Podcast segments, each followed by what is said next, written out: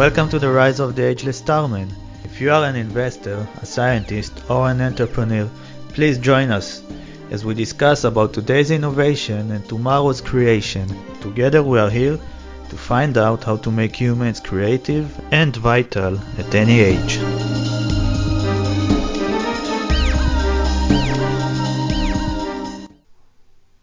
Hello everyone to the Rise of the Ageless Starman. Today I'm hosting the rock star of the longevity science, Aubrey de Grey. Aubrey, Aubrey pioneered the field of longevity and cracked the convention that we cannot do anything about aging with science. Today, his approach to the biology of aging started to get accepted both in academia and the industry. He's the chief science officer of the SENS Foundation. And if you want to start your journey as an investor or as an uh, entrepreneur or a scientist, he is the guy that will show you the way. Uh, Aubrey, how, first of all, thank you for joining to my uh, podcast. It's my pleasure. Thank you for having me. Yeah, it's uh, a little bit crazy days, but uh, we must keep the conversation of aging going. Even the corona stole the the show, which leads me to the first question: How do you think that it uh, affected the longevity industry? Oh, well, it's probably going to affect the longevity industry and indeed the whole longevity crusade um, at least as much as it's going to affect everything else because everyone is um, you know, being more careful about investment.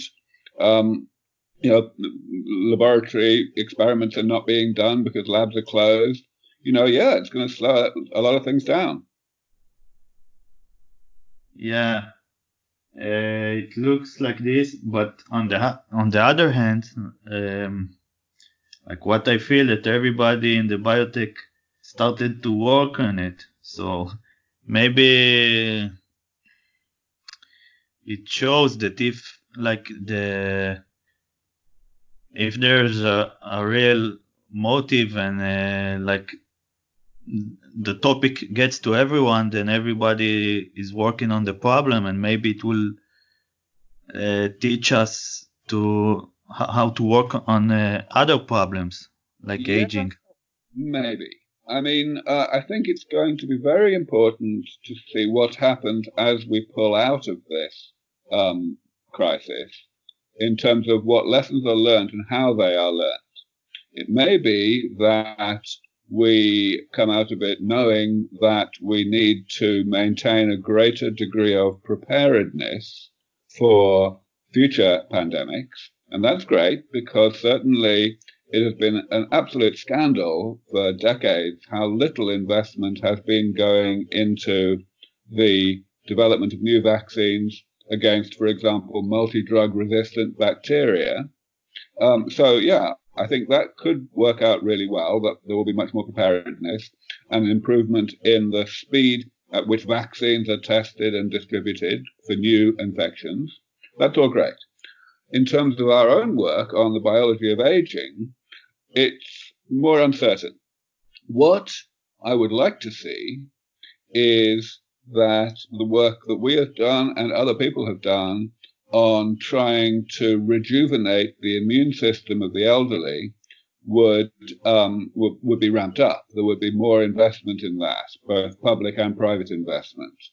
Uh, because of course the elderly are particularly badly affected in the um, case of the coronavirus, uh, even though of course they are more vulnerable to most infections it's particularly extreme in this case.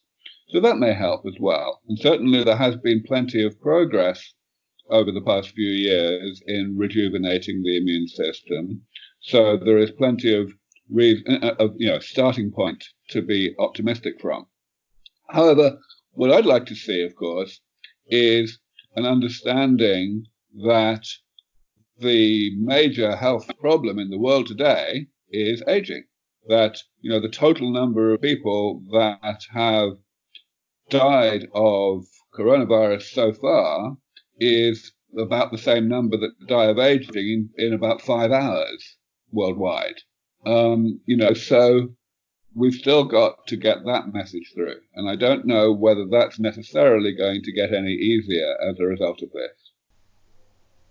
Yes, I, I'm glad you touched the elderly population and how they are affected now from the coronavirus. Because when I, when I started the podcast, I saw on the Alzheimer Association website the numbers that will be in 2015. They say only in the US there will be there will be 14 million patients of Alzheimer, which is which is more than Michigan and South Carolina together right now. What is frightening is that it can uh, shut down a health system exactly like we saw in the coronavirus now in Italy. And then we are getting to a vicious circle where we don't have a treatment and we need to spend resources to take care of them instead of uh, creating therapies. And this is why I think it is so important to prevent it before, as you said. Yep, that's right. I mean, the case of Alzheimer's, of course, is not new in the sense that everybody has been aware for a long time that the epidemic of Alzheimer's is growing and growing and is on track to completely demolish and uh, make bankrupt the healthcare systems of the industrialized world. So something has to be done. But the difficulty that has always existed in the case of Alzheimer's disease is rather the same as for aging overall. Namely, people have been unconvinced that anything can be done, even if the investment is, is improved. Um, so, you know, again, we need progress in the laboratory. We need in, improved um, uh, results, preliminary results, in order to change that, in order to give people more confidence that something might actually be possible as a result of it. Now, funding for Alzheimer's disease is already pretty good, but it's not necessarily targeted in the right way. A lot of it is involved in trying to slow down the rate at which damage accumulates in the brain, which hasn't really got anywhere. And not nearly enough work is being done to repair brains that have already accumulated a lot of damage. Your your approach was a little bit different. Today, the mainstream is, is uh, starting like to accept, uh, starting to accept and move this direction. Um, can you tell? Can you explain a little bit in a nutshell? Actually, from the point of view of scientists working on the biology of aging, the approach that I introduced about 20 years ago now was actually not a little bit different. It was completely different from what everybody else was thinking. Everybody else back then was thinking in terms of the only way we could possibly postpone the health problems of late life would be by making the body somehow run more cleanly and um, generate less damage to itself as a consequence of its normal operation. And people were very pessimistic because they weren't getting anywhere in actually making that happen. And indeed, I think that was correct. That that's really infeasible approach. It's not an approach that's got any real chance of getting anywhere significant anytime soon. But what I did, I introduced the idea that maybe we don't need to do that. Maybe we can actually let the body damage itself at the normal rate, and instead we can postpone the health problems of late life by actually um, repairing the damage after it's been created. The idea, of course, there is that um, the damage the, the damage creation is not the problem. It's the amount of damage that exists that's the problem. So you'd achieve the same thing, and maybe it'll be easier to do because it won't involve actually interfering in the way that metabolism works. Furthermore, it's exactly the way that we already successfully extend the longevity of simple machines like cars. So, you know, just preventative maintenance. So um, this idea, as I say, was very different, and it took maybe 10 years for the community to really take it seriously and see that it was it made some kind of scientific sense. But over the past 10 years, it's been a very, very uh, straightforward, mainstream, orthodox idea. It's been reinvented by other people. It's definitely a thing now. Yeah, yeah. And like when when you talk about it, like it's like a machine, and and we need to uh, rejuvenate it. Um, I think maybe when we budget, I did a little research about uh, a professor named Michal Schwartz. You heard about her? No. She's she she has an advanced uh, Alzheimer research, and what she said in the beginning that she didn't go like she didn't say I want to um, to cure uh, Alzheimer. I wanted to know how the immune system and the nerve system are having a, a connection, how they connect, and from that on, it led her to to go to research to Alzheimer research, and now she's very advanced. Um, she's someone to to to follow. Um, but I'm trying to th- to think about it that if maybe from the beginning she went to say, she would say I want to go to to cure uh, Alzheimer, she would start to read about the convention in the Alzheimer um, research, and she wouldn't get to that kind of uh, of question like she she she solved. And maybe when we budget, we we don't need to define it as diseases like cancer or Alzheimer. Maybe we need to know what questions we want to solve. It's a lot more uh, clear. It has clearness, I think. Yeah, I kind of agree. I mean, essentially, what you're trying to say is that there is the wrong kind of classification going on in medical research and medical care. And that's certainly true. For example, at the moment, we think of certain aspects of aging as diseases, things like Alzheimer's or almost all cancers, etc., and certain aspects of aging as somehow aging itself outside of disease. And that's completely wrong. There's no biological basis for that distinction whatsoever. And it makes people focus on the wrong problems and the wrong potential solutions. In America, for example, the research funding for uh, from the from the government for health problems of late life is split up along the lines I just described, and that means that a lot of work that could be very valuable and very important for making progress against these health problems is just not funded because it kind of crosses these boundaries, these artificial boundaries that have been created.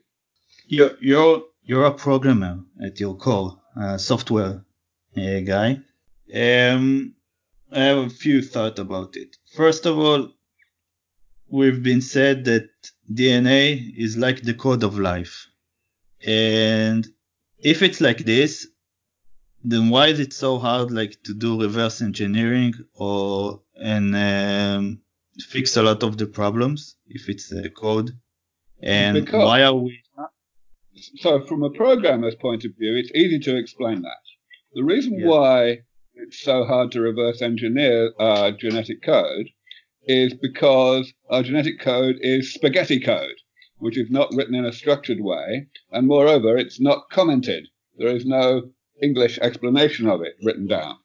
So the um, you know, so it's not it, it's like trying to reverse engineer machine code that somebody wrote. Um, you know, it's just it's extremely difficult. Um, but it's worse than that. The code doesn't even need to be reverse engineered in order to get the goal that we require, namely keeping people healthy late in life, because the problem is the code that is the code that's not there.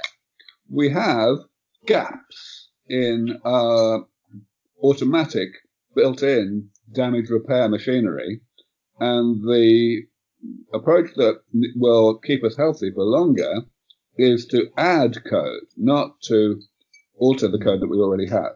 I did not expect that answer. That we need to add the code, um, but isn't isn't it like uh, depend on what problem it is? Uh, not really. Um, you see, a long time ago, a century ago, people used to think that aging exists on purpose. In other words, that we have genes that make us age, and that the attempt to try to, to make us live longer in a healthy state is some kind of fight against um, what against what we have in our genes. But that's not true at all.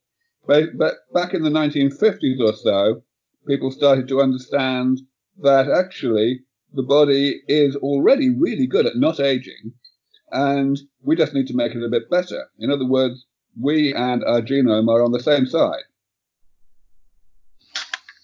Okay. Um, and many times, like for you know, for AI experts and uh, data scientists, software guys, um, it I, I, I talk with a lot of my guests about this uh, problem that edtech and uh, or gaming or cybersecurity is a lot more it's a lot more easier to pull those talented guys over there because the results are very uh, fast and and um, it's easier for investor to invest in such a, a startup and we we lose a lot of talented people this way yeah. what can we show people that will pull them yeah you're absolutely right the areas of technology in which results can be obtained quickly have always been much easier to obtain investment for. But uh, over time, more and more investors understand that this is an opportunity. In other words, the best way to make money as an investor is to invest in areas that are not so well understood by most other investors, right? So that you have you have, you have a less crowded market, so to speak.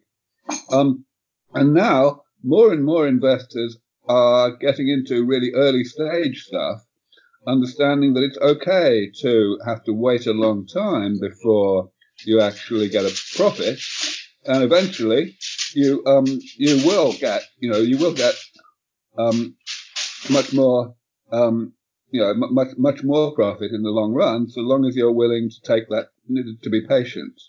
Uh, you know the investors that I work with all the time are exactly like that. They are people who perhaps have quite a lot of resources so they can afford to wait a long time before they make money. And they understand that this is the real way to go because the amount of money they will make in the end is far more than they could make in the near term in other sectors. Yeah. Uh, it's the, well, and, and it's the only um, sector that will uh, um, give you profit of uh, the time you lost. Well, that's also true, certainly. I mean, a, a, number of investors and indeed a number of our donors who come to the charity, SENS Research Foundation, are doing it because they want to extend their own healthy life. Now, I don't actually think that that's a very sensible reason to do it because the, no, the, the, the, probability that you will benefit this way is rather low. Um, it just depends on whether you are just at the cusp, whether you will make the cut or not. But that's okay. You know, I mean, uh, people can donate or invest for any reason. Um, I'll the issue of AI. I had a question from um, one of your followers, um, Chris McCauley, and what he asked is what impact do you think AI will have on the development of uh, rejuvenation therapies? And the second question he asked was assuming we succeed, what is the most optimal and realistic scenario for how we could re- rejuvenate our bodies? How fast could it be done? All right. Oh. So I'll do the yeah. artificial intelligence question first the um the, the, the direct impact of artificial intelligence on the development of these therapies is already quite clear. There are some successful companies, such as, for example, the company that I work closely with called Insilico Medicine, which are using state-of-the-art machine learning techniques to, um, to, to, to, to develop new drugs or to identify new applications for existing drugs for age-related purposes, and they have already shown some very impressive results. Um, that will only improve over time. There are these, you know, these these approaches are mainly focused on developing new pharmaceutical interventions, and that will never be the whole story for keeping people healthy late in life, but it's still an important part of it. So that's one important thing. There is actually, however, another um, more indirect um, impact of artificial intelligence on this crusade, which is perhaps a little bit strange, but it's very important. Um, namely, that it will improve the amount of automation in the economy in general. Uh, you know, it will um, replace a lot of jobs. In fact, most of the jobs that exist today. And that means that we will develop a completely new way of distributing wealth that does not rely on everybody having a job. Everybody between the ages of, let's say, 20 and 70, which is the way we are today. So um, that's a good thing because it will eliminate or address some of the reservations that people have, some of the concerns that people have with regard to how a post-aging world would work. You know, people say things like, oh dear, how will we pay the pensions if everyone's living a long time? But pensions won't be a thing anymore because, you know, the world will be structured in a completely different way. Uh, yeah. You're, you're going to have to tell me again what Chris's second question was. Okay, the second question was assuming we succeed, what is the most optimal and realistic scenario for how we could uh, rejuvenate our bodies and how fast could it be done? Would it be an ongoing repair process with uh, nanotechnology or something else? Um, I don't think that nanotechnology is going to play a particularly significant role. It may do so in the long term, you know, in the distant future. But for the moment, I think it's going to be more boring than that. We're just going to do things that you've already heard about that already somewhat work, like stem cell therapies and gene therapies. Um, the impact in, in, once we've got this developed will be complete. In other words, people will be truly as functional, both mentally and physically, however long ago they were born, as they were when they were in their 20s or 30s. So there is no real um, limit to that. People will look just like that, they will feel just like that, and they will function just like that.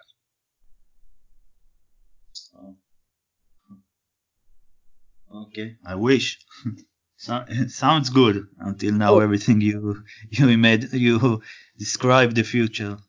It will definitely happen. The only question is how soon it will happen, and that's what we have to focus on now. Yeah.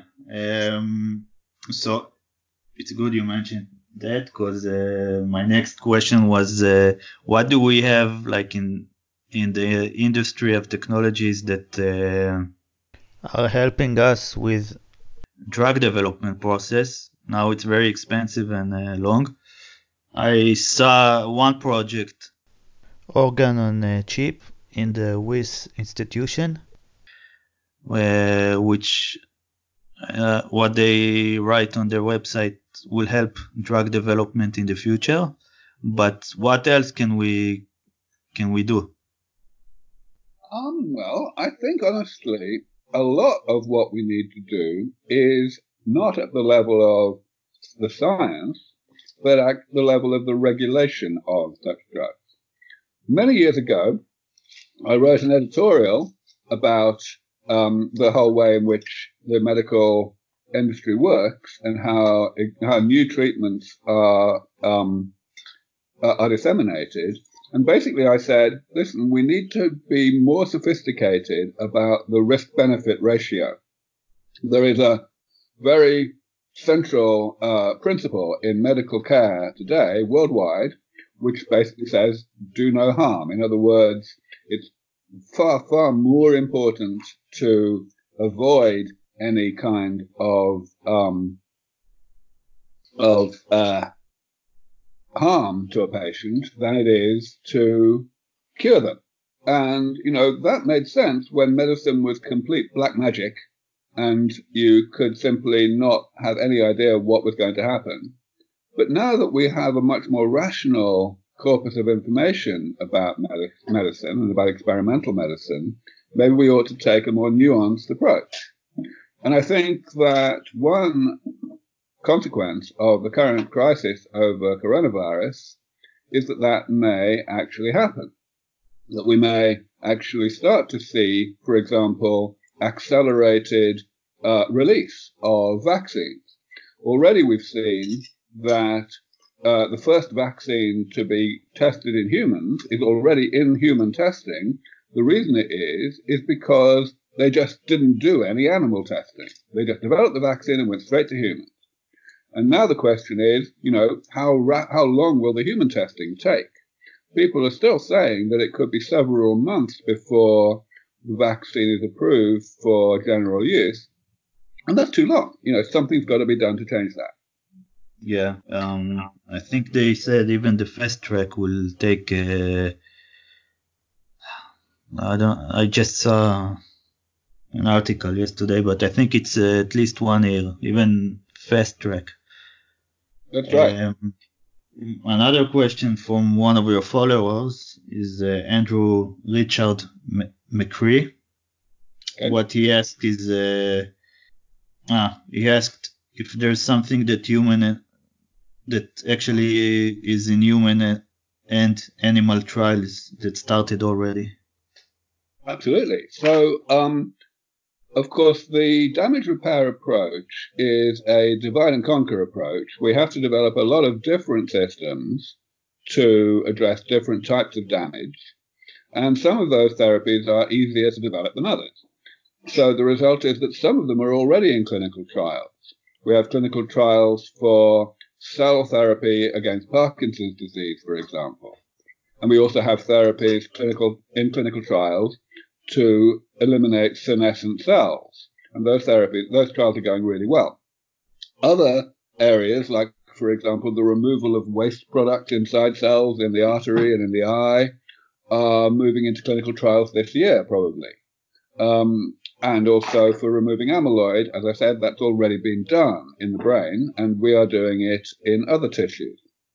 Um, so this is all great. There are some areas that are not quite so far along, though, and where it might take another two or three years before we start clinical trials. And eventually, when we've got them all working, we need to combine them. We need to actually apply all of these therapies to the same people at the same time, and that's likely to take another another number of years to get it right. So it's still a little way to go, but everything's going pretty nicely. Okay. One more question from the followers. NRF1, NRF2, and NED.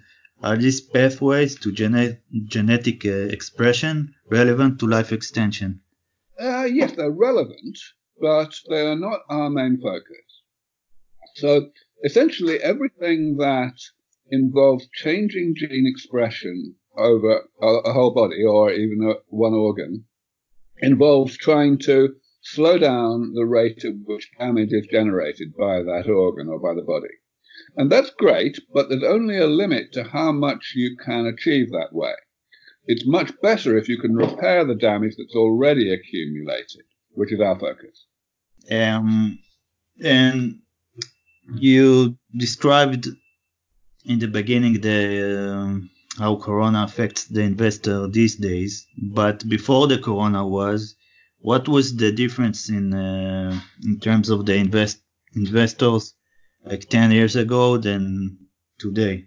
Oh, an enormous difference. In fact, even if we compare, uh, you know, three months ago with five years ago, a huge difference. Basically, the difference comes from the fact that initially a very small number of investors started to realize that the progress that was occurring in the laboratory was sufficient to justify confidence that eventually there would be products that would really work and would really, um, you know, make people healthier later in life. And as I said earlier, these are investors who are happy to take a long time before they make a profit. And that's what happened. We um, were able to get investors to, to put money into projects. We ourselves at SENS Research Foundation were able to spin out a number of our projects as startup companies. But more importantly, there was a lot of other companies that emerged doing the same kind of thing, and they also got investment. And over the past couple of years, there's been this really sharp exponential rise in the um, in the uh, number of investors. People come to me all the time saying, you know, I'm an investor. I'm new to this space. I don't know what to do. I don't. I would like. I would like to be connected with a network that can that can help me to pick the right investment. And I, you know, I make introductions every day. You, you've been in Israel. I've been in Israel a few times. Yes. Is there something uh, going on here, or we're still uh, asleep? Oh, there's lots going on. Um, first of all, there are there's really good science. There are some groups that have been um, doing great science in academia in Israel for a long time, and there are also now emerging companies. Um, you mentioned artificial intelligence before. That's a very strong area for Israel. Um, mm-hmm. Uh, but also on the investment side. So some of the wealthiest people in Israel are getting heavily involved in investing in this space. Yeah. Um, actually, I've been in a geroscience uh, conference in September. It was uh, really a seri- serious one, and uh, uh, I hope they will do next year too. Yeah, yeah, yeah. And maybe you will come. Maybe. Okay, thank you, Aubrey. It was Bye. interesting. Bye. I hope you enjoyed this episode with Aubrey. As he mentioned during our episode, AI in Israel is a well developed industry. So, if you want to hear more about AI in Israel, I invite you to listen to the episode before with Amir Armati from Spark Beyond. Spark Beyond is a very innovative data driven startup in Israel, and these days they consult governments how to fight coronavirus. So don't miss